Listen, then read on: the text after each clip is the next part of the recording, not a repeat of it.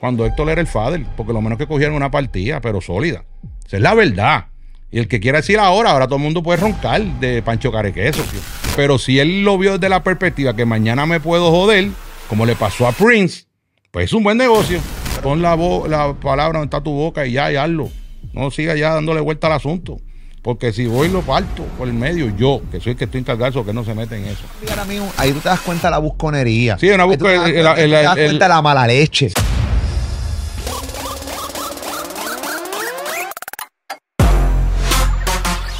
Irónicamente, el podcast con Cholongo, yo lo iba a hacer por entrevistar a una persona normal, Cholongo, un conocedor eh, de la industria, eh, porque obviamente tú tienes que tener aquí colaboradores que sepan y tú evitas decir disparates. Y si tienes alguna duda, pues tú le preguntas al caballo. Pues Cholongo, ven para acá. Lo entrevisto, aquella entrevista quedó cabrona, 20 revoluciones, menciona eh, a, a Quevedo y Quevedo llamó y se resolvió. No sé si se resolvió, le voy a preguntar ahorita cómo va eso de Quevedo. Eh, el segundo podcast, eh, mira, el Super J, ¿qué pasó con el Super J? También se, ah, mira, me, escribe, me escriben a mí, no me escriba, porque es que yo soy el dueño de la plataforma, pero es que el, el cholongo, cholongo, y a mí no me escriba. Así que básicamente hemos decidido tener a Cholongo mínimo una vez al mes aquí en Molusco TV para hablar de cómo va la industria de la música, para hablar de cómo van los procesos de de, pues, hermano, de cobro. Porque parece que Cholongo ahora va a tener un segmento aquí de, cobro, ¿no? Eh, de derechos de autor y toda esa vuelta. Y hoy específicamente vamos a estar hablando del caso de Bad Bunny que se ha ido sumamente viral, eh, donde aparentemente alegadamente están reclamando eh, algo de derechos de una canción. Todos los detalles los tenemos aquí en Molusco TV. Suscríbete a este canal de YouTube. Dale a la campanita y haz tuyo tu canal. Más de 2 millones de suscriptores ya aquí están en Molusco TV. Cholongo, la bestia. Cholongo responde. Cholongo responde. tengo que decirte que creo que le voy a conseguir un auspicio de Island Finance o como loco, porque ya todo el mundo está llamando, caballo. falta que acá. me llame Money Spray y ahí cuadramos a ver quién es la mejor oferta. Ven acá, eh, de repente, eh, no he dicho me llama. Molu, tengo el nuevo. Vamos a. va- ta- ta- re- estamos activos, estamos activos. No, ya tengo uno que se adelantó. Eh, eh, sí, mira, que cuando va- No, no, el hombre quiere hablar, uno que tenía ahí, pues ya se salvó. Se salvó porque llamó. No, mira, vamos a resolver eso rápido. Antes Cholongo los tira en su cuenta de Instagram, que es bien familiar. Sí, Pero, sí, sí, ahora sí. está ahí sentado. y Family ahora, oriented. Ahora lo metemos en, en- en Molusco Clips, lo metemos en Instagram, yo soy Molusco, lo metemos Sí. aquí en Molusco TV. Ahora sí se siente. Sí, oye, yo nada más brego con cosas de música, no me llame para resolver cosas familiares, de herencia, ese tipo de cosas. Yo de eso no sé. No, te no. llamo un abogado que bregue con eso. Pero oye, irónicamente, tengo que comenzar hablando de, de, de lo de Super J. ¿Qué pasó con Super El J? Super J, eh, muy cortésmente, inmediatamente después me llamaron, él y su equipo. eh, se resolvió lo de Super J. eh, se aclaró todo. Ahora estamos en una de las partes nada más eh, que estamos esperando todo por una conversación que vamos a tener, que ya también está en, en aras de resolverse, porque al final del día hay un dinero allí que no se lo está ganando nadie y todos estos muchachos lo necesitan. Y Super J muy amablemente y muy cortésmente nos indicó que, porque la razón por la que no contestaba era porque sus abogados así se lo habían pedido. Este, así que públicamente también se lo dije ese día. Eh, mis disculpas a Super J por tener que haber, eh, tú sabes, eh, tocado, tocado a su puerta a través de Molusco TV, pero muy, muy cortésmente, muy ágilmente, y él y todo su equipo hablaron, fuimos al estudio, eh, eh, personalmente estuvimos allí, tiene un tremendo estudio ahora con un montón de cosas ahí, hasta, para hacer- hasta piscina tienen ahí para tú hacer camp de escribir, y bien interesante el proyecto que tiene Super J, y me alegro mucho que sea resuelto, porque al final del día es eso. Al final del día, es tú llegar aquí, eh, dicen, eh, hay un decir que dice que es mejor un mal arreglo que un buen juicio. Y definitivamente, para que estén ganando todo el mundo, es mejor resolver y resolver rápido, porque así todo el mundo gana. Así que esto ya está resuelto. Una parte nada más tiene que llegar de, de los involucrados para resolver la situación, que está ya a punto. Ya agradezco públicamente, por ejemplo, DJ Víctor hizo la gestión de, de poder hablar con esa persona. Y ya estamos a punto de ya de, de caramelo para ver si sacamos el remix de Link. Y entonces sí, la partimos en la madre. Entonces que co- cobramos lo que está y entonces cobramos de lo nuevo, que al final del día es lo que queremos. No, no, yo creo que, que bueno que se resuelva de esta manera. Litigar es carísimo. No, No, carísimo, O carísimo. sea, cuando es litigar es que realmente hay un juez, o sea, hay un juicio. Eso es litigar. Eh, la realidad del caso eso es mega caro. La gente no tiene ni idea de lo costoso que es litigar. Sí, Por sí. eso la gran Solo mayoría- ganan los abogados. Sí.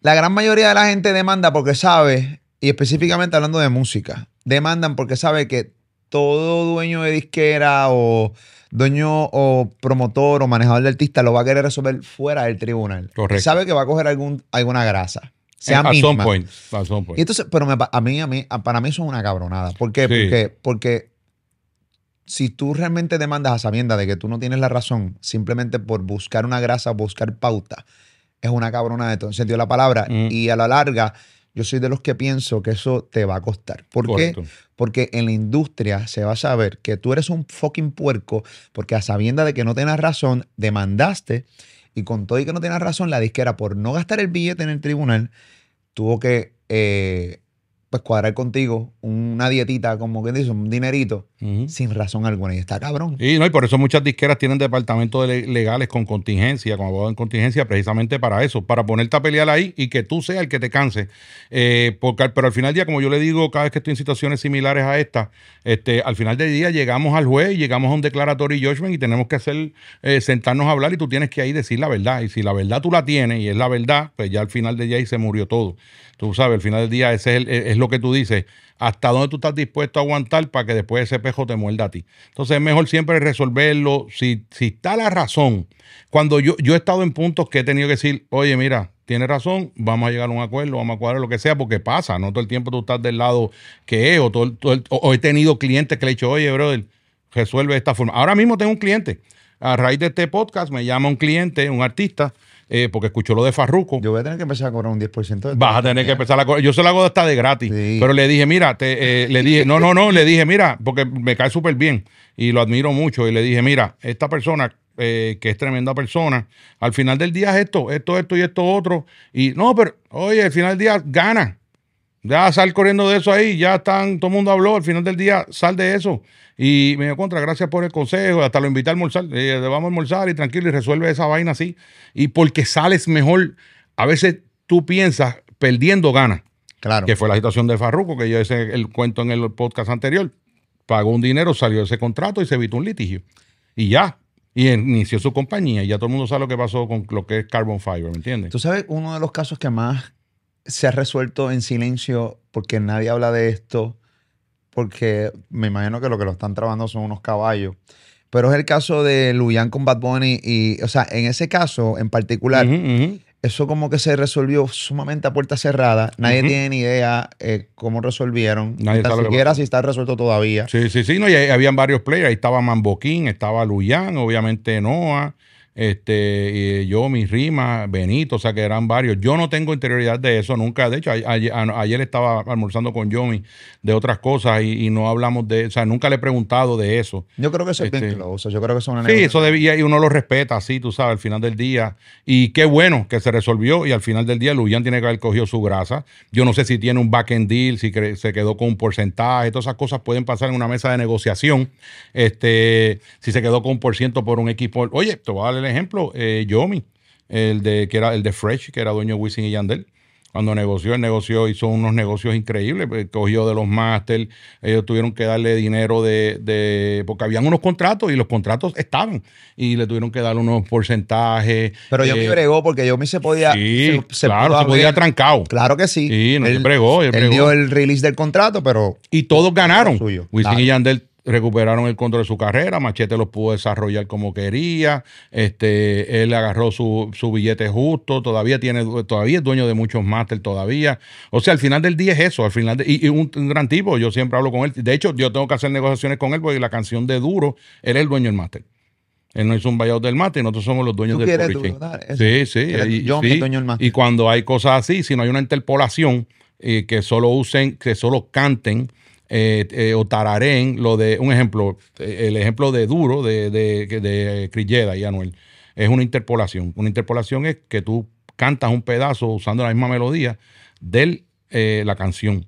Es una interpolation. Y ahí tú le pagas al, a la publicadora, al publisher, al artista como al compositor. Ok. Si usas el sample, pues tienes que pagarle al dueño del máster y, Y al productor. compositor. Claro, porque hay dos compositor. códigos. Eso se ríe por dos códigos. Hay dos, la gente se pregunta, ¿cómo es posible? Do- Donde se escuche la música se cobra. Sí, porque la música tiene dos huellas o dos códigos. El código ISRC, que es el de recording del máster, y el ISWC, que es el writer. Esos son los dos códigos que ahí se desprende, ahí es que se sabe dónde qué cobra quién.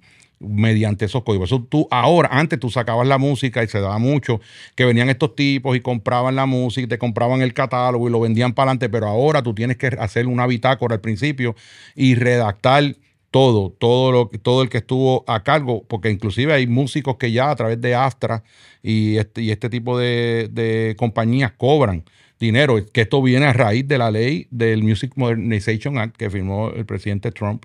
Y, y ahora esas áreas grises se aclararon. Y entonces todo el mundo cobra. Y bien interesante porque las plataformas se van. Ayer yo estaba hablando con Darlene de TikTok, hablando de, de, un artista que tenemos, Brian Scott, que estamos desarrollando, nuevo, y que es un artista bien viral y en artista TikTok al final del día. Y estamos hablando de cómo ah, ellos están buscando hacer alianzas, ya tienen alianzas con Spotify, etcétera, para redirigir. Eh, y aunque yo tengo mi opinión de TikTok, que la he hecho pública, al final del día no deja de ser una plataforma que te redirige a las plataformas donde la gente consume. Y es lo que tú quieres al final del día. La monetización de, de TikTok es una, es una licencia, no, es 500 pesos por licencia. No, no, no, sirve. Es una porquería de monetización. Yo lo utilizo en mi caso y hay veces que veo artistas en entrevistas que dicen, ah, yo no voy a hacer el ridículo, yo no soy artista de TikTok. Y es porque entiendo que no han encontrado su esquina de cómo eh, hacerse virales en TikTok para poder redirigir a la gente a YouTube o a su música en Spotify. Yo creo que lo pueden hacer. No todos tienen que bailar, no tienen todos que hacer comedia. Correcto. Tienes que buscar tu esquina. Si tú eres, por ejemplo, un artista que le metes al maleanteo, pues busca una esquina que TikTok pues, pueda cacharle a los fanáticos de TikTok, que ahí hay de todo el mundo. Yo, en el caso mío, no tengo tiempo para hacer videos de comedia, pues cojo entonces clipsitos de aquí, de estos contenidos, los subo en TikTok. Hay unos que no, no, cogen mucho view, pero hay unos que se me van sumamente virales y redirige a las personas aquí a YouTube, que es donde realmente está la monetización, que es donde realmente estamos ahora mismo en eh, Molusco Clips en Facebook. Eh, pero yo lo que creo es que cuando veo gente tirándole a X o Y plataforma, es que creo que no han logrado encajar y entonces como no logro encajar o no logro buscar mi esquina, pues se, me, es más fácil tirarle. Yo creo que no hay que tirarle. Cabrón, busca tu esquina, caballo, y ya, dentro de la plataforma. Antes eran bailecitos nada más, cuando eran Musical.ly. Exacto. Después se cambió a TikTok. Ahora, pues, sí están los chamaquitos bailando, pero están los chamaquitos consumiendo contenido. Yo sigo una cuenta hasta del Chavo del 8, por ejemplo. No, no, TikTok. Mira, los hijos míos, que ayer yo casualmente hice un, live con los nenes míos en el Instagram mío. Eres cruel. Y yo, yo le digo, y pues lo tiramos allí. ¿Por qué? Porque yo lo utilizo para mucha gente que, que me sigue o mucha gente de la industria, que a veces uno tiene discusiones amistosas en almuerzos y cosas así. Los hijos míos se enteran de todo por TikTok. No solo lo que está pegado. Los hijos míos se enteran de en TikTok de cosas de cocina. Eso yo le he preguntado, que a ellos les gusta, son bien handy y ya son grandes, 12, 14 años. Tú cagaste a tus hijos. No, increíble. Idénticos. impresionante, a ti. impresionante. Pero idénticos a ti. Impresionante. Saludos a tus hijos eh, acá eh, en. Idéntico, Increíble. Y yo le digo, oye, Javi, ¿dónde te aprendiste eso? No, eso lo aprendí en TikTok. Algo de cocina. Eh, eh, eh, un día voy con Fernando, ahí fue cuando yo me, yo me di cuenta de TikTok, yo me di cuenta de la, de la, fuerza de la plataforma con el hijo chiquito dos veces. Una fue cuando empezó a cantar Tú no metes cabra Saramambiche, que era bien chamaquito, y digo, ¿tú escuchaste eso? Me dijo, papá, ese es Bad Bunny. Yo dije, eso no es Bad Bunny, ese es el Fader. Me dijo, no, no, ese es Bad Bunny. Fue la primera vez que yo escuché Bad Bunny. O sea, pues tú estabas y, yo, Bad Bunny. que hizo la canción, la versión de él. La, la, la, de, la exacto, de Tú no metes cabra. y, y, esa, versión de Bad Bunny me encanta. Eso es una cosa impresionante. Y, y, y después de eso, fue un día que voy oyendo, fíjate, cosas atípicas, que no, no es lo que quizás ellos están eh, acostumbrados, o uno piensa que está acostumbrado. Una canción de Yellow y, cuando lo tenía de Electric Light Orchestra, porque no sabe, una banda buenísima, mi favorita. Y cuando lo, y cuando lo, la veo, lo, veo por el espejo, él está tarareándola. Y yo, Fernando, ¿tú sabes esa canción? Me dice, sí. ¿Y dónde la escuchaste? En TikTok. Entonces, ahí tú ves, eh, y fue cuando pasó el fenómeno de Fleetwood Mac, el, señor en la patineta, que eso se fue viral, eh, eh, y ahí te das cuenta de ese fenómeno. Y es lo que tú dices, los artistas deben buscar su esquina. Brian Scott, 80% de nuestro esfuerzo va para TikTok. Y es lo que debe hacer. tú te encuentras, yo he tenido artistas que me siento, hay que hacer TikTok. Ah, yo no hago TikTok. Yo no soy artista de TikTok, yo no soy un bailarín, yo no soy un payaso. Pues ya. No tienes que ser un payaso, busca un formato que vaya acorde con tu imagen musical. En el caso de Bad Bunny, Bad Bunny se resistió hasta el final. Y entonces, ¿qué dijo Bad Bunny? Yo voy a abrir TikTok. Al final del día, hago lo que me da la gana. Y literalmente hacía lo que la- le hace lo que le da la gana en TikTok. Exacto. Y eso se va mega viral porque tú eres Bad Bunny y la gente va a consumirte lo que, la mierda que tú pongas ahí. Exactamente. Que oye, que by the way, excelente la presentación de hay que hacer que acaba de pasar en los Grammys de Bad Bunny. Muy orgulloso de lo escribí a ellos, se lo dije a Noah personalmente y a y, y a Benito sé que leyó lo que escribí y lo que dije y me impresionó mucho, máxime que haya estado abriendo los Grammys. Creo que es un honor grandísimo y es la culminación de mucho trabajo de mucha gente históricamente y lo que él hizo es una cosa súper brutal, pero lo más brutal es que ese día habían dos o tres con diarrea, vómitos, dolor estomacal, porque Benito hizo algo bien sencillo, pero a la misma vez algo bien cañón. O sea, cuan- cuando yo estoy con mi esposa que veo que él entra en una t-shirt blanca, en un mahón, ¿sabes? No tenía 700 cadenas, y gorra. 400 cor, Y una gorra para atrás. Yo dije, el tipo, wow, se la, porque ese es el problema del artista, ¿qué me voy a poner? El tipo fue él, que eso es la magia de Benito. Cuando entra con la bomba y plena, dijo, brutal, entrar con eso está dándole un, realzando la puertorriqueñidad y la cultura de nosotros en un escenario, en uno de los escenarios más importantes de la historia, donde los millones y millones de ojos van a estar viéndolo. Y cuando yo vi que el hombre iba a agarrar con, con el- la canción de la, aguante que se llama, ¿verdad? La- la- el merengue que él El- tiene ese, el apagón. El apa- Y no, yo, el apagón no. yo le, Empezó con el apagón, Sí. pero después terminó con el merengue. el merengue. Yo le dije a mi esposa, aquí se jodió esto, porque los gringos no están esp- eh, esperando eso. Cuando tú tienes ese sonido avasallador, que eso es como yo le digo, la arrolladora banda del limón, que se lo llevó, le quitó el pelo a Manolo Urquiza, ¿ok? Y ese tipo, ese de ese piano tocando, Diablo. esos gringos, oye. Sí, yo- pero, o sea, lo, pero lo cabrón de eso, eh, añadiéndole lo que estás diciendo, que estoy 100% de acuerdo contigo, a esa presentación tú le añades algo tan sencillo como Taylor Swift meneando la- los oh, sombritos. Berry Gordy aplaudiendo, estoy Como- bailando. Sí, entonces tú le añades a D-Rock hablando con Bad Bunny. Tú le añades porque algo bien importante y un detalle. Ese, ahí es el punto de cuando te ves como sobrado dentro de un corillo que nadie te acepta o cuando tú eres, que tú no eres de ese corillo, pero el corillo te acepta. Por ejemplo, eso fue lo atípico de los Grammy. Un ritmo que no se suele escuchar en los. Grammy americanos, pero el tipo que interpretó todas esas canciones está en el público y todo el mundo lo busca para hablar con él. En primera fila, ahí, no se- primer- ahí no sientan los piquiñapos, le sientan los caballos. Exacto. Tienes a D-Rock, fotos con Taylor Swift, tienes a todo el mundo hablando contigo. eh, como que todo el mundo sabe quién tú eres y no tan solo saben quién tú eres, te aceptan Y, ahí, y se nota la admiración. Ahí tú estás claro en que no se ve como este tipo que atornillaron ahí. No, no, no, no, todo el mundo estaba mamándose la Bad Bunny. Y, y, y, y aquí. en- Yo se lo acabo de mamar, pero bien fino. Sí, sí, sí. sí. no, no, es la realidad y hay que, hay que decir. La gente Cabrón, es que hay que mamárselo. Ay, Mire, ay. hermano, hay gente que hay que mamárselo. Hay que- hay hay que- gente que hay que mamárselo, cabrón, y ya. ¿Cuál es la mierda? Estaba yo en un almuerzo el otro día y estaba diciéndome un tipo, oye, un pana de nosotros, y yo, oye, pana, pero bueno, y yo, brother, es que es la verdad, es, la- es lo, ya llegó a lo más grande, ya que tú vas a decir. ¿Qué te dicen? ¿Que te lo estás mamando demasiado? No, pap, sí, todo el mundo, no, fue muy simple. Yo, caballo, el tipo se la metió a todo el mundo hasta acá, ahí mismo. Y voy a una cosa que yo leí. Muy eh, simple. Pero es que Bad Bunny siempre ha sido no, simple. y- y, cabrón. la- es simple, esa es su grandeza y es- esa es su complejidad. La simplicidad es la complejidad que nadie entiende. Por eso el tipo vuelve loco. Pero no, ¿qué voy a simple. hacer ahora? Necesito cuatro cadenas más. Llama al ruso, mándame cuatro cadenas y No. siete relojes. No, no, tengo que meterme la ropa. Parezco un billboard lleno de, de, de, de- de- ¿cómo se llama? De, de Valenciaga y hasta Pero la es madre. simple, cabrón. Llevarte todos esos cabezudos para allá, todas esas mierdas, todo ese corillo para Ah, allá. no, no, oye, lo que hizo con agua, sol y sereno, con esta Por- gente, lo, por eso. Con, con esos cabezos. No, es que, es que se la Eso comió. no es simple. Eso no es simple, eso no es simple. Parece dice que es simple. simple, me mama el bicho. Sí, sí, sí, sí. No, no por eso cuando yo escucho que los tipos vienen, no, papi, que eso, no, esto vamos a meterle aquello, esto, el otro, aquello, más allá. Y te dice, no, papi, tú estás bien complicado. Ese tipo la metió bien dura con algo que no fue con un reggaetón ni nada, fue con el merengue. Los americanos no estaban preparados para eso. Y yo, de hecho, yo el otro día le digo, no, ¿cómo le escribo a Noah? ¿Cómo está el teléfono? Y me dice, horrible. O sea, el tipo tiene que estar llamando a todo el mundo cuando colaboro contigo. Ya ese teléfono, ya tú no tienes, ya el, el, el, el, el de, el, el de dial, ese, ese botón está nuevo. Sí. Tú no tienes que darle ahí a la nada. Ese teléfono está sonando y es cuestión de tú filtrar la cosa. Y te está diciendo que yo recuerdo eh, algo que yo leí que era bien interesante. El dueño de, de Birdland y el Village Gate era el mismo. Y eran dos clubes en Nueva York que estaban puerta con puerta.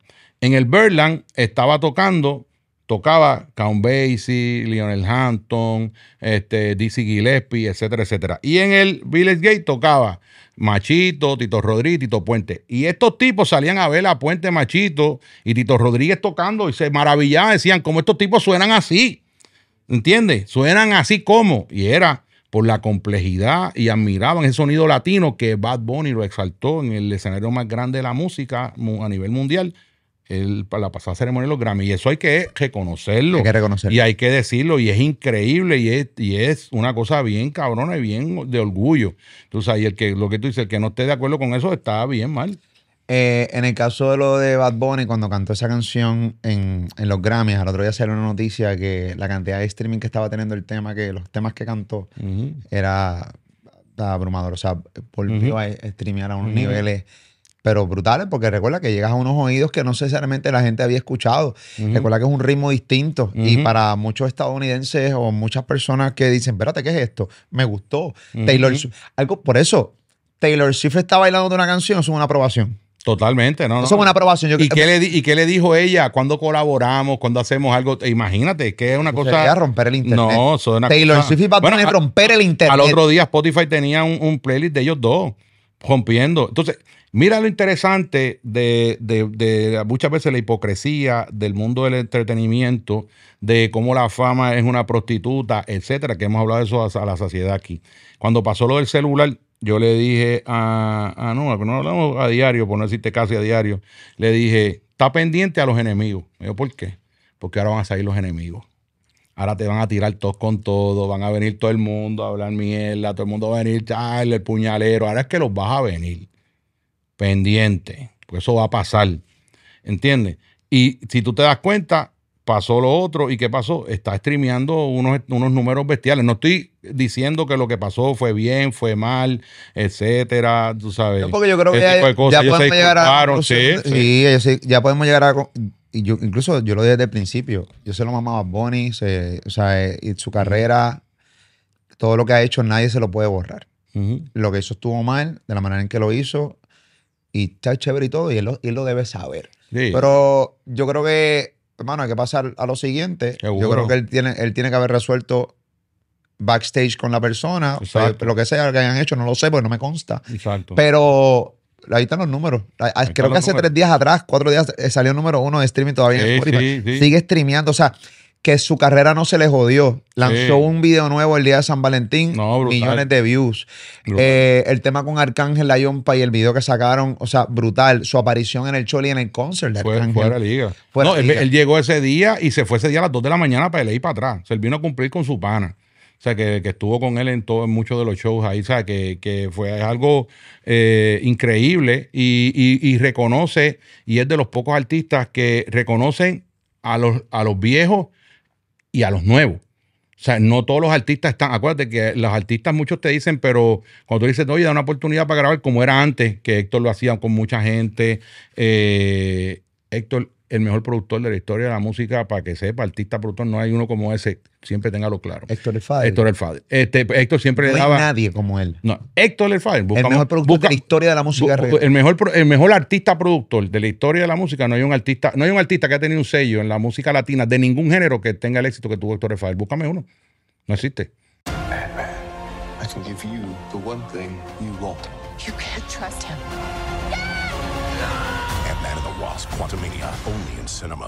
No existe. Pero no lo dices porque trabajo contigo y fue tu socio. No, no lo digo, que esa es la realidad. Ahí están los números.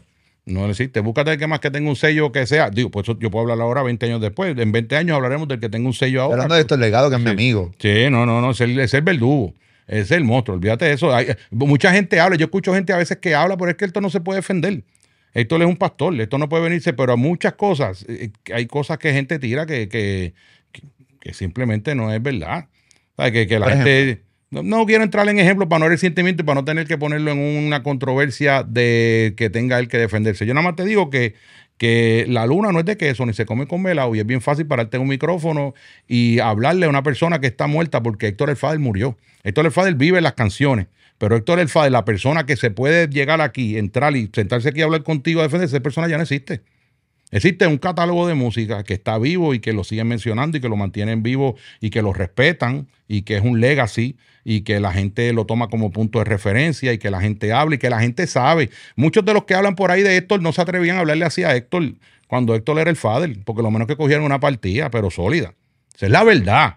Y el que quiera decir ahora, ahora todo el mundo puede roncar de Pancho Carequeso. Pero antes, papi, se te, lo, que, lo que tiraba por el fundillo era fruit punch, para que sepa.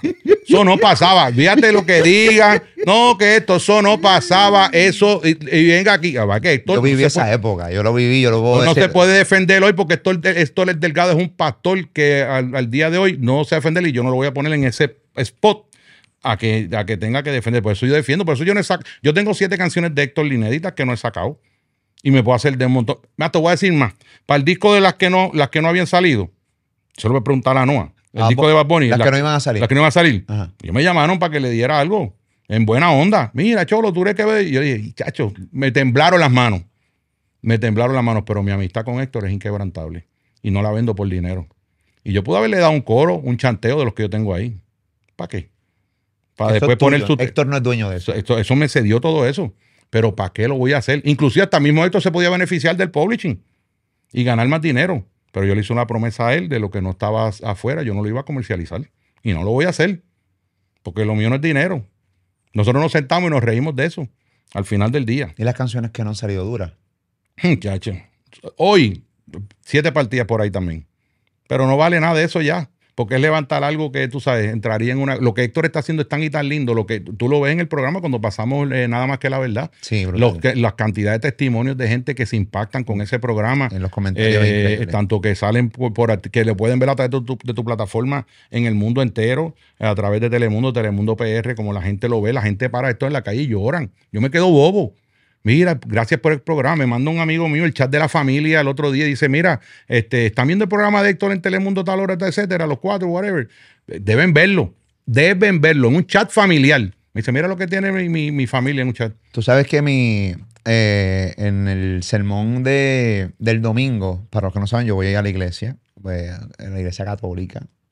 Y yo tengo el padre Pipo, este, que habló de Héctor en, eh, el domingo en la misa.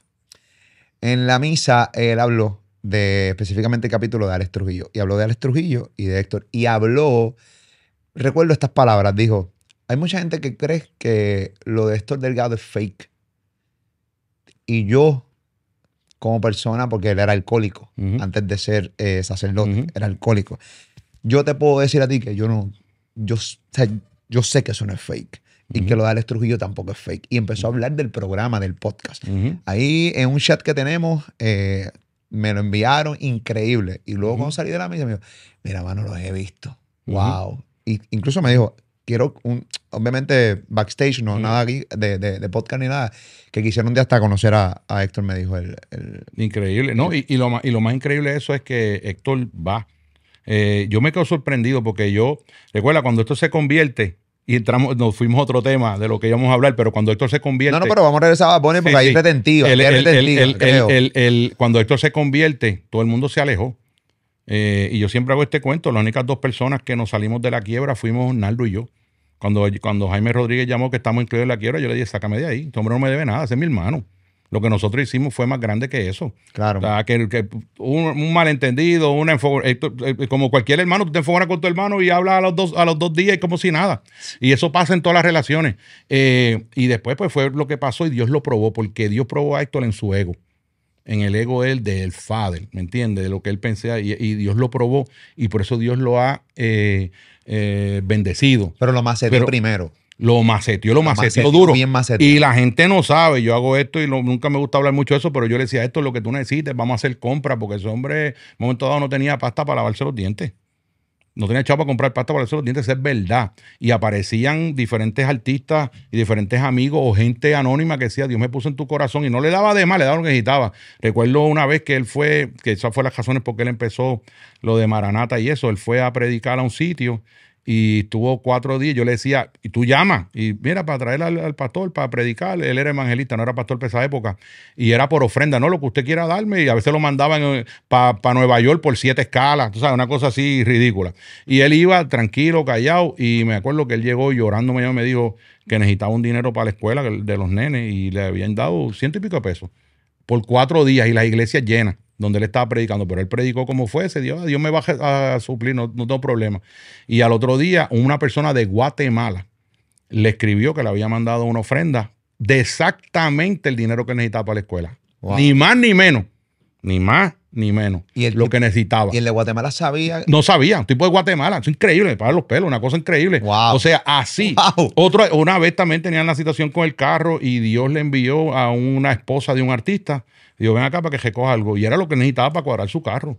Y yo viví eso con ese hombre. Por eso te digo ahora, cuando yo escucho a la gente hablando, no, que aquel, no, que, no, papi, nadie se atrevía en aquella época a hablar así. Muchacho, papi. O sea, que estos tipos que están, se paran frente a un del Fader de ahora, porque obviamente no se puede defender. ¿Cómo, cómo, una, eh, no se puede, una palabra que catalogue personas que se paran a hablar del lector del Fader en podcast eh, con una roncadera y una autoridad hoy porque saben que él no va a hacer nada. ¿Cómo tú lo ves de? Pues, pues, aquí mismo que no puede hacer nada, pero pues tú tiras ahí, tú dices, como, es como tú, es como que tú hablar de una persona que se murió. ¿Cómo se defiende uno? ¿Cómo se defiende este, alguien que está muerto? Toño bicicleta, ¿cómo se defiende? Pues ya no se puede defender. ¿Entiendes? Entonces le damos ahí, entonces al final del día es eso, eh, y muchas situaciones, y muchas, y por no decirte que todas las personas que Héctor lo ofendió en un momento dado, los llamó y cuadró y te puedo hablar de mucho, de, que habló el mismo William y montón de gente que, que, que, él habló con ellos y les pidió disculpas y perdón. Eso me consta a ti, tú sabes. Y no me gusta hablar mucho con mucho nombre eso, pero esa es la realidad. Este, porque ese mi amigo, mi amigo Héctor Delgado, nuestro amigo, es otra persona. Ahora yo lo veo con esa felicidad cuando llega a los sitios, cuando llega solo. Antes llegaban 100 y era una mesa, cuadrar una mesa para almorzar, eso era un lío. Porque eso era, era mejor mandar un cohete para la luna que cuadrar un almuerzo con esto, que eran 50 que llegaban para almorzar. Y horrible. Eh, horrible. Entonces, pero eh, eh, ahora tú ves ese hombre ya con esa felicidad, esa tranquilidad, ayudando tanto. Y Dios, mira, en estos días, un muchacho que está en el hospital con una enfermedad. Yo le dije esto, mira, muchacho, pues, un nene como de 14, 15 años, llámalo, lo llamó, el muchacho se puso incontento. O sea, es un tipo tan dado a hacerlo. Por eso yo digo ahora, por eso yo a veces defiendo con tanta eh, vehemencia y con tanta convicción eh, su legado musical, que no hay nada malo en eso, que él viva de eso y que lo utilice para su obra. Que cuando estos tipos me llaman, yo veo los tipos que salen con 20 relojes y la roncadera. Yo, caña, mándale los chavos de él. No quieren más nadie eso. Eso, si yo estoy llamando, si yo te quiero, te tumbo el tema de una. Lo tumbo de una. Eso no me cuesta nada poner un claim y tumbarlo. Entonces tú estás en la te llama, no, mira, vamos a bregar, te vamos a mandar tanto, resolver. ella, no, papi, no. Pon la, la palabra donde está tu boca y ya, y hazlo.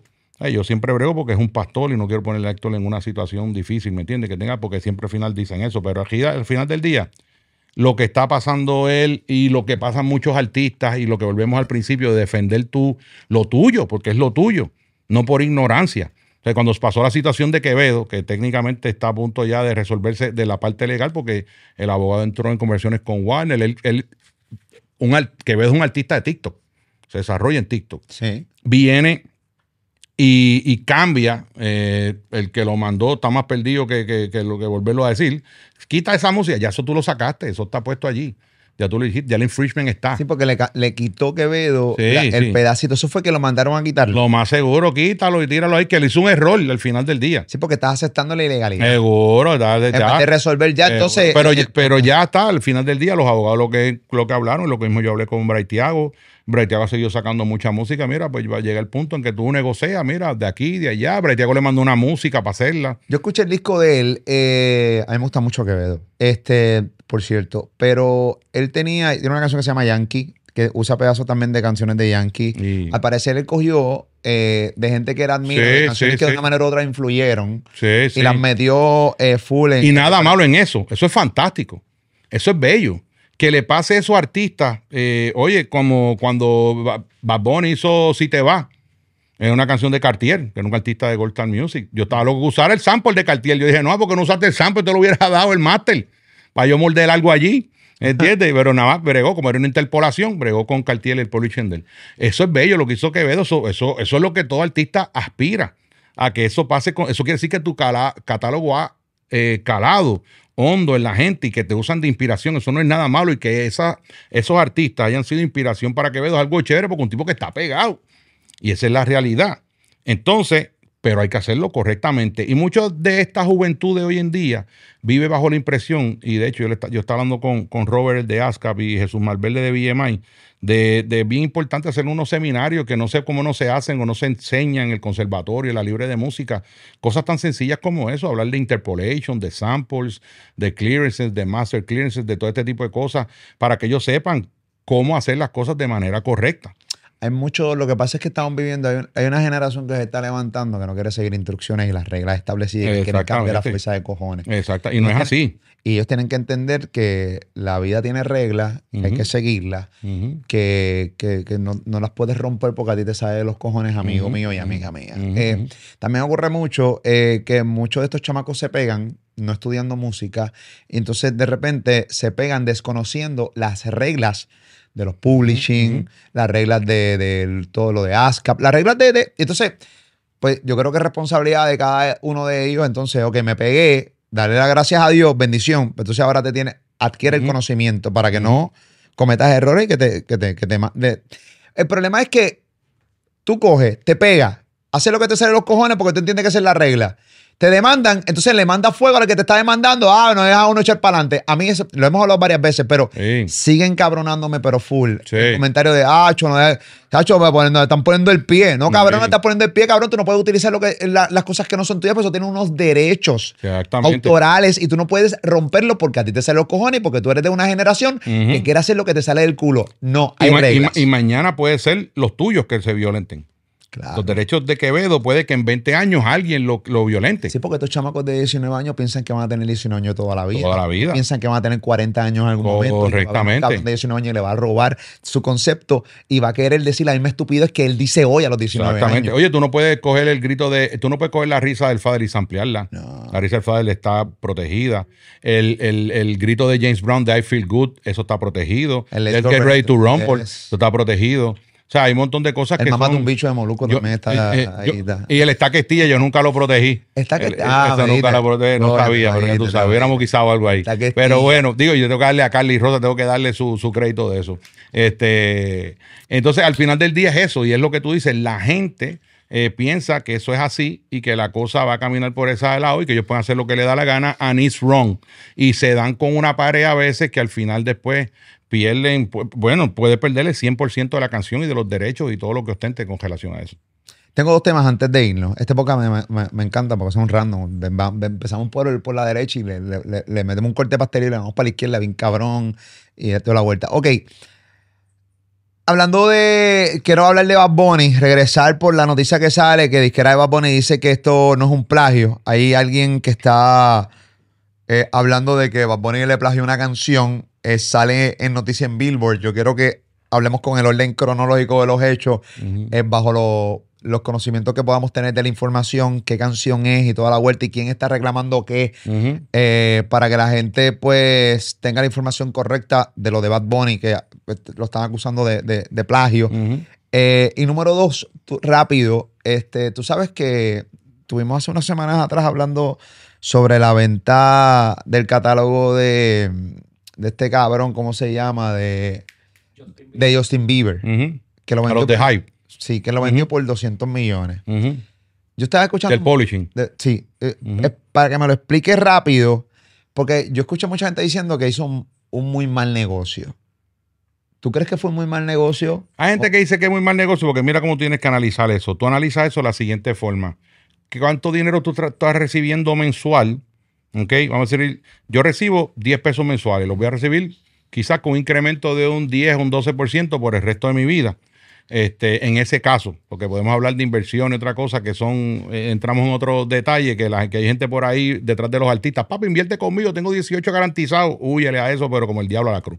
Ese es otra, otro cuento, cuarto de hora. Pero vamos a decir que tú recibes de tus ingresos de artista, de tu royalty, etcétera, un 10 pesos mensuales con un incremento de de un 12%, porque tú vas todos los meses, pues, el, mes que, el año que te va a ganar 11.20, eh, así sucesivamente.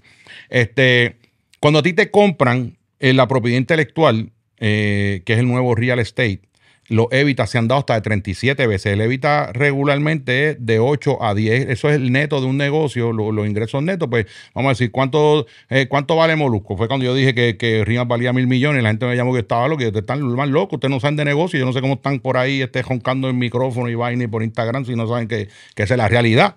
¿Ok? Este, vamos a decir que tu neto son 100 pesos, pues tú vales mil pesos. Vamos a decirlo a grosso modo, 8, de 8 a 10 vale más la propiedad intelectual y, se y, y, estos negocios que se han dado de Bruce Springsteen, 500 millones, se está hablando de Michael Jackson, en la mitad del estate en 900 millones, este, Bob Dylan 300 millones, Shakira 150 millones. Estos tipos, estos, estas casas de inversión están apostándole a que todavía eh, la música se va a, los revenue source van a seguir saliendo. Ahora mismo hay una cosa que se llama el licensing at source, que si eso se da, eso significa que todo lo que sea un reproductor de música va a pagar una licencia en su origen. Por eso hay un estudio de Goldman Sachs que sitúa la música en 143 billones de revenue en el 2030. Y todas estas casas lo saben y están diciéndole, oye, yo te voy a dar 200 millones hoy. Y el tipo dice, mañana me puedo morir, dame los 200 millones acá y los pongo en el banco y ahí es que viene la pregunta, si esos 200 millones que, tú, que Justin Bieber cogió hoy en intereses le generan más de lo que él genera de por sí. Mensualmente. Mensualmente. Si le genera más, pues hizo un buen negocio. Si le genera menos, pues le hizo un mal negocio. Pero si él lo vio desde la perspectiva que mañana me puedo joder, como le pasó a Prince, pues es un buen negocio. Pero también. Tiene 200 yucas, choca en el banco. Pero también establece este contrato que las canciones que ellos tienen Bieber haga de hoy en adelante o de una fecha en adelante son de él. O sea, ellos. Y es pasado, es un contrato eh, eh, pasado. De pasado, o sea, que ya. O sea, son 200 millones pero tienes que añadirle a eso ya todo lo que él ha cobrado de las regalías y de, todo eso, porque Justin Bieber es, una estrella desde que era joven. Sí, recuerda que Tiene 28 años. No, y se lo vendió. Y, esa compañía es del de, que era su y el de Scooter Brown, con, con los tipos de allá, de con una gente de, se llaman Hype de allá de Corea, etcétera, etcétera. Que, irónicamente, cuando tú hablas con todos esos coreanos, tú sabes quién era su, uno de sus, todos esos boy band, cuando tú hablas, cuando ves entrevistas de manager de boy band de eso y de los mismos boy band, ¿sabes quién era inspiración para ellos? ¿Quién? Menudo. Y lo dicen así. A todos esos boy band que están pegados ahora. No, menudo, menudo. Entonces, eh, pues cuando tú ves desde ahí, desde porque la ley de, de autoral es la vida del autor más 70 años.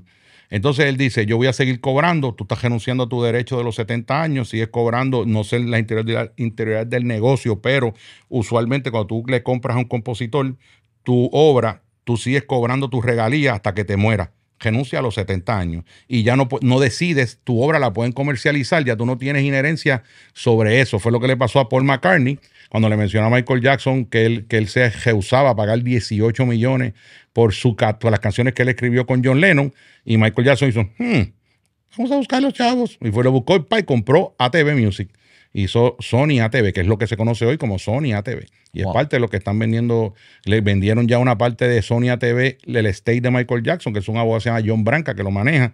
Le vendió a Sony y ahora están vendiendo esa otra parte de, eso. Bueno, eso es un récord. 900 millones. La mitad el 50%. Entonces, Justin Bieber, que tiene una, una bueno, tiene hasta, este despacito en la versión del remix, este, tiene un montón de, a su haber de éxito, pues hizo para mí un buen negocio. Porque Justin Bieber se muere mañana, ya se disfrutó los chavos. Hay gente que dice que no, hay gente que dice que sí.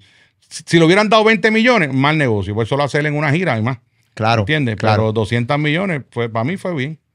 Ok, hablemos de Bad Bunny y el supuesto plagio. ¿De, qué, ¿De qué trata esto, este caballo? Mira, pues aparentemente, eh, por lo que tengo entendido que he leído con relación a eso, el, el, Enseñame a bailar se llama la canción, la de eh, Enseñame a bailar. Sí, parece que la disquera de, sí, parece que la disquera de, de eh, Rima hizo un negocio con la Kiss Entertainment, que son los dueños del máster de esa canción, adquirieron los derechos. Y esta persona, que aparentemente es un distribuidor de, de la disquera, está diciendo, no, tenía que ser conmigo. So, yo entiendo, a mi entender, que Rimas hizo lo correcto y que hay un que hay el, el- el- litigio o, o el malentendido o la solución tiene que venir de parte del distribuidor y el dueño del máster, que ellos tienen que arreglar en un momento dado allí, entre ellos, la situación que tengan entre ellos, y Rima simplemente está, hizo lo que, lo que tuvo que hacer, fue al dueño de, del máster, hizo, hizo su, ¿cómo se llama? Su averiguación. Ellos tienen un departamento legal grandísimo eh, y adquirieron los derechos de esa canción. Porque ellos han tenido, acuérdate que ellos han tenido, ellos ya saben, ellos han tenido mucho, el, el- el prim- el primer, el- lo primero de ellos fue con nosotros, con Tú no metes cabra. Ok. Eh, ¿Entiendes? Y se resolvió eso bien, de una forma bien amistosa.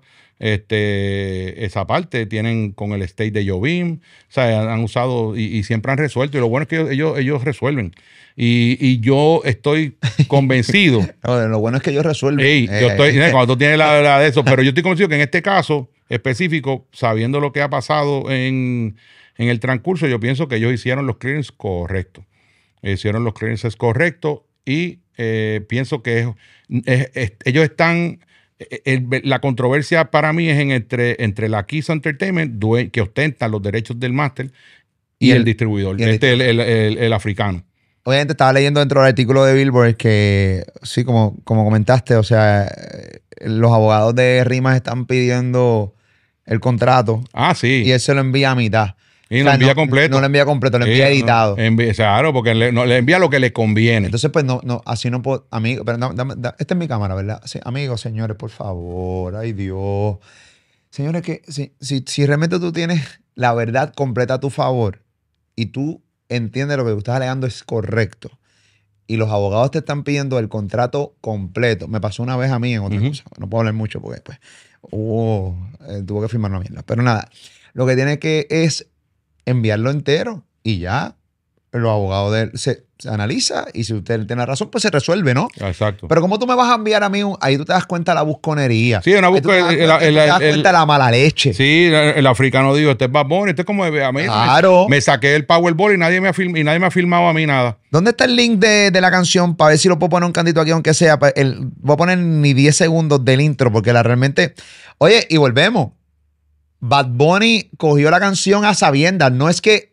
eh, Y, y, pa- y Rimas pagó por eso. O sea, No, y hicieron eso no es todo lo que ahora. tenían que hacer para poder sacar la No, canción. No, y ellos no empezaron, ellos no hicieron el due diligence ahora, ellos hicieron el due diligence previo a sacar la canción. O Correcto. sea que ellos hicieron todo por los canales como es. Y el tipo viene nueve meses después, todavía está diciendo, no, no, no, pero zumba, no, te lo tira público. No, bien mala leche, muchachos. Mira, escucha un cantito. Si, si no lo logran escuchar en el podcast, es que pues eh, nos mataron los derechos de todo el pampa y entonces pues no, pero se llama Joe Boy Empty My Pockets. Esta canción, que quizás se pegó en un, quizás se pegó en un, en un, yo no sé si se pegó o no, quizás se pegó en un póster en su casa y fue lo más pegado que estuvo. Sí, de- de- bueno, de- tiene 14 mil views en YouTube. Eh, 14 mil views. y mira, imagínate. escucha esto. Yeah, yeah, yeah. Yeah, yeah, yeah, yeah. Sí. Ahí, ahí, ahí va. Escucha. Oye, tú, tú y yo.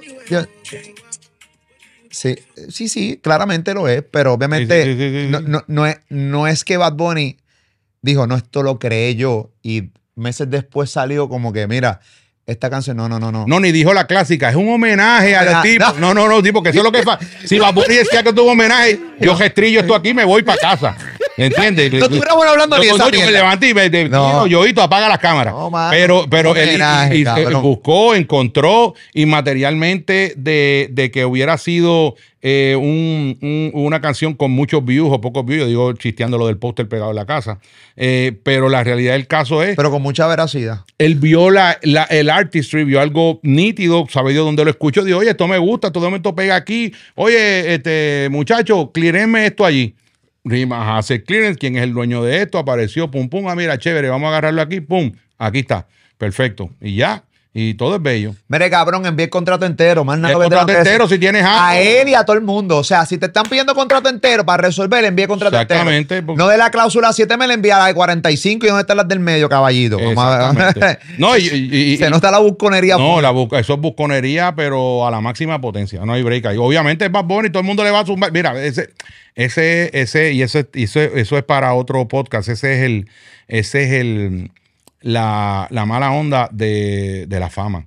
La fama viene con muchas cosas bien bonitas, como que se te pegue Taylor Swift al lado tuyo y tú digas, wow, Claro. man", o The Rock, que, que, ah, nosotros vemos, lo que Nosotros ve, pero claro. todo lo demás que viene, todo lo, lo de lo otro es una cosa bien, bien terrible que el artista mentalmente tiene que estar preparado y su equipo tiene que estar preparado. Ahí es cuando los managers deben decirle al artista, no, eso es una, eso no sirve, o eso no va, o esto no lo debes hacer con de una manera convincente. Mientras tú- todos los alicates están hablándote de una cosa, tú debes decir las cosas como son para evitar todos esos, todos esos problemas. Sí, yo creo que la gente no tiene ni idea. O sea, algo tan sencillo como montarte en un avión de Los Ángeles después de estar en lo de LeBron James, en el juego de los Lakers, que rompió el récord de el máximo anotador de la historia de la NBA. Tú estuviste allí, luego tuviste seguramente un compartir, por no llamarlo party, eh, con LeBron Exacto, James exacto. y toda esa vuelta. Maverick, Rich Paul y toda la canga. Ya tú venías lo de los Grammy, todo ese cansancio bien cabrón, que por cierto, señores, Bad Bunny, mira. Bad Bunny cogió y todo el mundo, mira, mira esta vuelta bien cabrona. Él lanzó hace escasamente unas horas de grabar este podcast, lanzó el día de San Valentín, o sea, ayer, eh, un video eh, de ojitos lindos. ¿Qué pasa? Mucha, él estuvo en juegos con jevitas sentan- que se sentaban al lado de él con una famosa gorra verde. Salió con la gorra verde en los Grammys, salió con la gorra, gorra verde en el juego de los Lakers, pero también sale con la gorra verde en el video de Ojitos Lindos. Ujú. Hicieron 20 videos. No, que eso es, que viene con Faye, con el Felcho, viene con un Rimi, qué sé yo qué mierda. Porque la gente empieza a buscar las teorías de conspiración detrás Claro. de cada movimiento de Bad Bunny. Y la teoría, porque siempre Bad Bunny lo trabaja todo así. Y resulta que las jevas que ha- habían ido con él a los juegos son jevas que están en este video de ojitos lindos. No, no, esos tipos son unos monstruos. Esos tipos como, ¿Entiendes, como cabrón? O sea, lo tenía bien. No, bien pensado, Le planeado. metieron que si esa es la jeva nueva, que si se dejó. Incluso yo pienso que no se dejó de Gabriela nada. Yo pienso que no tampoco. Yo pienso que esto también es Gabriela, vete para el carajo para allá para Nueva York, fluye tú bien cabrón, pam, pam, pam, vamos a hacernos. Sale un TikTok con, con sacándome el leo y, y al final sale el perrito. Marketing es marketing, no el perrito, Bien- no es marketing. pensado, Son unos monstruos. Mira, ahí es, ahí es que te pensado, digo yo. ¡Mamabichos! Por eso es que yo admiro, mira, el, el- el- el género urbano y la música, pero hablando de artistas específicamente, han habido muchos artistas que, tienen, que han sido trendsetters. Y esos son los que dejan la huella. Cuando tú eres un tipo que culturalmente cambias lo que está pasando. Cuando tú cambias la cultura y pones a la gente a caminar para donde ti, tú eres un caballo y vas a estar toda la vida porque no eres un follower, eres un líder. Ahí tú cuentas a Vico C, ahí tú cuentas a Rubén DJ, ahí tú cuentas a lo que hizo Dinois y Playero, ahí tú cuentas a Ivy Queen, Tego Calderón, Dari Yankee, Héctor Itito, Héctor El Fader, Wisin y Yandel, Bad Bunny. Son pocos nombres que están ahí en esa lista. Eso es un Hall of Fame. Eso lo podemos discutir aquí en, en largo y tendido. ¿Por qué? Porque son gente que hicieron cosas que la cultura cambió. Cuando agarran los managers grandes de la historia en Puerto Rico, Alfred D. Herger cambió la cultura del país con la nueva ola. Lo que hizo Ralph Mercado con la salsa y al lado de Jerry gente llevando la salsa al mundo entero. Lo que hizo Edgardo Díaz con Menudo. Lo que hizo Angelo Medina con Ricky Martin. Lo que hice yo con Héctor Itito y Héctor El Fader eh, y Goltal Music. Lo que hizo Noah. Son tipos que cambian la cultura, el mindset. Cuando alguien pensó que dos tipos iban a llenar un Roberto Clemente en ese momento. Y Héctor y Tito lo hicieron. Y de ahí se abrió la puerta. Cuando la gente pensó que un tipo como Vico sí a pegar y iba a estar en toda la radio, una, un chamaco de Puerta de Tierra, y lo hizo. Y Bicuín, una mujer peleando entre hombres, que Tego iba a abrir la, la- la puerta con los afroamericanos que nadie la habría abierto en Nueva York y en el Northeast y, y de ahí a esa cultura americana de sonar en Hot 97, etcétera. Que Yankee con una canción iba a encender el mundo con la gasolina, el mundo entero, y el mundo entero iba a conocer desde esa canción que había un género que se llama reggaetón eh, eh, de Carolina, Puerto Rico, y que ya había estado sonando en todos lados, porque la primera canción que entra a Europa es Baila Morena de Héctor y Tito, por España, con Vale Music. Pero la gasolina le dio, fue una cosa gigante. O sea, eso es lo que estamos hablando de ser trendsetters. Eso es lo que estamos hablando de lo que pasa históricamente lo que está haciendo Bad Bunny y lo que harán más en un futuro, porque Bad Bunny está abriendo puertas para que continúe ese legado eh, llevándose de la música latina, que fue lo que yo dije la otra vez en el podcast. La música de reggaetón ha cargado el género, la, la industria latina la ha cargado el género del reggaetón. Tú tienes ahora los William Morris, los UTA, los CAA. Todos estos tipos no saben cómo Andy vende los shows en el mundo entero y son agentes grandísimos, se vuelven locos. ¿Y cómo usted lo hace? Es así, es la grandeza de esta música. Después vamos a hablar en un podcast siguiente. A veces digo, mano, en verdad, habrá carne con un cholongo. Y digo, diablo, cada vez que termine un podcast, puñete, esto duraría tres horas. Así que, pero vamos a ver carne para el próximo. Oye, cuando yo me senté con Alfred D. Herger yo me senté, yo sentí que era un monstruo. Yo lo, yo lo respeto de ese nivel. Ese tipo fue el creador de la nueva ola, de traer la pandilla, de bregar con Chucho, con Lisset, de crear toda esa mercadotecnia en ese, en, en ese momento. Y otros artistas que ya la gente ni se acuerda, pero que fueron causantes de eso que él hizo. Eso hay que reconocerlo. Y, y, yo veo al Freddy Hegel y es maestro, mi respeto. Igual que todos esos nombres que te dije. Es así. Papi, él es Cholongo, la bestia, aquí con nosotros en Molusco TV. Gracias por estar conmigo, cabrón, aquí. Gracias a ti por la oportunidad siempre. Este, eh, bueno, yo, te digo un cabrón, porque yo le digo cabrón a todo el mundo de cariño. de cariño, de cariño. De cariño, porque somos de PG. No, ayer, digo, mira, ayer, ayer, mi suegro llegó ayer, mi suegro llegó ayer de, de vacaciones, estar con mi cuñado en San Antonio, y yo le digo a los nelos que cogen la escuela, y digo, porque hemos tenido que estar reviendo los nelos, digo, ¿Cómo hace falta ese cabrón? El abuelo me dice, eh, Fernando me dice, para no diga así, abuelo, no, es de cariño, chico. Es, de cuando tú dices de, contra, me hace falta. Eh, cabrón, porque es de, repente el matiz que tú le des. Exactamente. ¿Entiendes? Y tú sabes si es de cariño o es estrujo. Exactamente. Ya llegó Miguel. Es duro, esa es la que hay. Oye, el 10 de marzo te espero en el Coliseo de Puerto Rico, Molusco TV, el concierto, no te lo puedes perder. Hasta el momento, Anío García, Jay Wheeler, eh, Arcángel me confirmó también que va a estar con nosotros.